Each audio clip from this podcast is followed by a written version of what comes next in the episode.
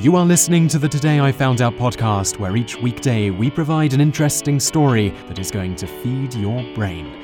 You can read more great articles like this by going to todayifoundout.com. Hello and welcome to episode number 393 of the Daily Knowledge Podcast from todayifoundout.com. In the episode today, you're going to learn about the origin of the legend of Zelda, and in the bonus facts section, you're going to learn a little bit about where the name Zelda came from. Let's just get started with today's show. The Legend of Zelda is aptly named, as the series has truly become a legend within the gaming industry. Every new generation of gamers has been given the opportunity to fall in love with it through their current Nintendo console, or if they're purists, going back to the original NES game. However, the fundamentals have pretty much always remained a boy in green whose quest is to stop an evil wizard and save the princess. You don't mess with perfection. The question is, where did the inspiration for The Legend of Zelda come from? What inspired Nintendo to create a series that would subsequently exhilarate millions of gamers worldwide, many of whom would engage in a lifelong love affair with the franchise? This may sound familiar, but it really did start with a young boy.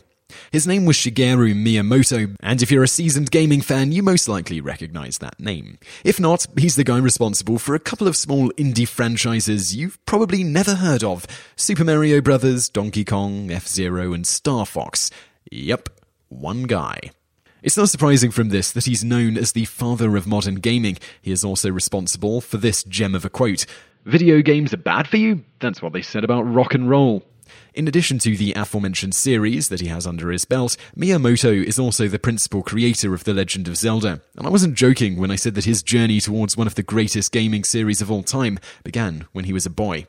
Miyamoto himself has stated that his primary inspiration for the character and the game flow was derived from his explorations of the hillsides surrounding his childhood town of Sonobe, Japan. Much like Link himself, Miyamoto would adventure through the forests, caves, lakes, and small villages. As he said, when I was a child, I went hiking and found a lake. It was quite a surprise for me to stumble upon it. When I travelled around the country without a map, trying to find my way, stumbling on amazing things as I went, I realised how it felt to go on an adventure like this. Yet another memorable moment of adventure for Miyamoto was when he discovered a cave entrance and explored its interior with the aid of a single lantern. There presumably wasn't an old man inside, handing out wooden swords. As for the titular name, it was derived from none other than the great Zelda Fitzgerald. For those of you unfamiliar, she was the extremely free-spirited and highly publicized, in her day, wife of literary legend F. Scott Fitzgerald, creator of The Great Gatsby among a myriad of other works. So why did Miyamoto choose this name for his princess? Apparently, he thought it sounded pleasant and significant. But what about Link? Well, his depiction was inspired by Peter Pan, the other green clad boy that never seems to grow up. Miyamoto said he wanted his protagonist to be recognizable, and what better way to do that than to use a similar depiction to arguably the most well known boy in children's entertainment. As for the name, that came from the series taking place in the past, present, and future, with the main character being the link between them.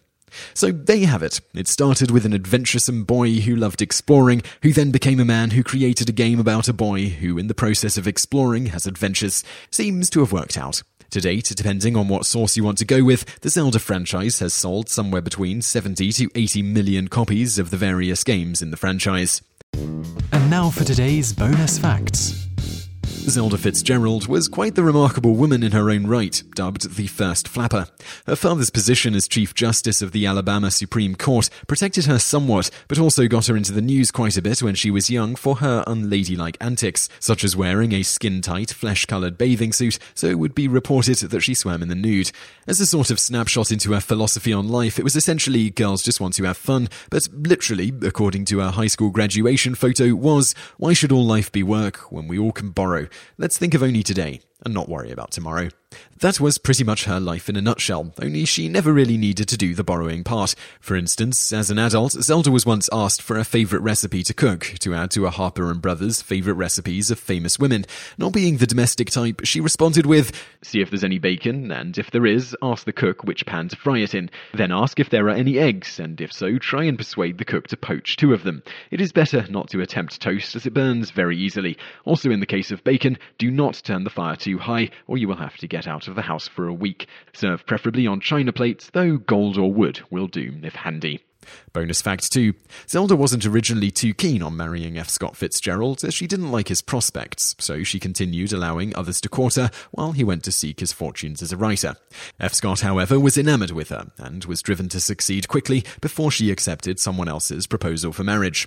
Towards this end, besides his article writing, he began working on his first book, This Side of Paradise. After it was accepted to be published, F. Scott wrote to the publisher stating that he would like the book to be published as quickly as possible, as I have so many things dependent on its success, including, of course, a girl.